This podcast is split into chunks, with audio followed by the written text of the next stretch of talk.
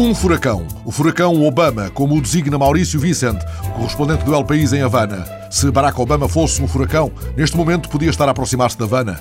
Numerosas variáveis o indicam. Nunca antes, nem sequer com os governos democratas de Jimmy Carter e Bill Clinton, a possibilidade de uma aproximação bilateral esteve tão iminente. Pede-o a coerência de Obama com o seu próprio discurso dialogante e possibilita-o a mudança de correlação de forças dentro e fora dos Estados Unidos. Cuba, sacudida pela crise e governada por uma liderança histórica que chega ao fim, precisa dessa aproximação.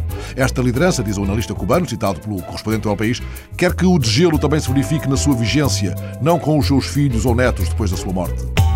Um ganho duvidoso para o governo cubano com o levantamento de sanções. Leslie Clark, no Miami Herald. Obama representa um potencial desafio para o governo cubano de septuagenários brancos.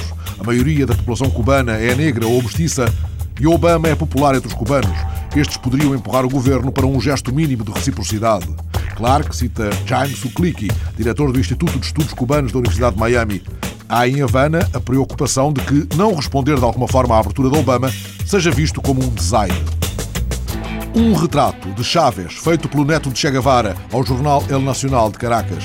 Chávez é um personagem muito estranho, uma mistura de caudilho latino-americano, peronista e guerrilheiro em tempo de paz. Utiliza todas as instituições da democracia para aniquilar princípios fundamentais da própria democracia. A aliança entre Cuba e Havana é para Havana económica e para Caracas política. Fidel precisava do petróleo de Caracas, mas o verdadeiro pagamento que Chávez queria em troca era a legitimidade política de Fidel. Com Raul, a aliança entre Cuba e a Venezuela é insustentável a médio prazo. Raul tem atuado com pragmatismo e assume agora uma posição conciliadora frente aos Estados Unidos. O que menos lhe interessa é um desbocado como Chávez aos gritos. Um novo estatuto jurídico para os índios brasileiros.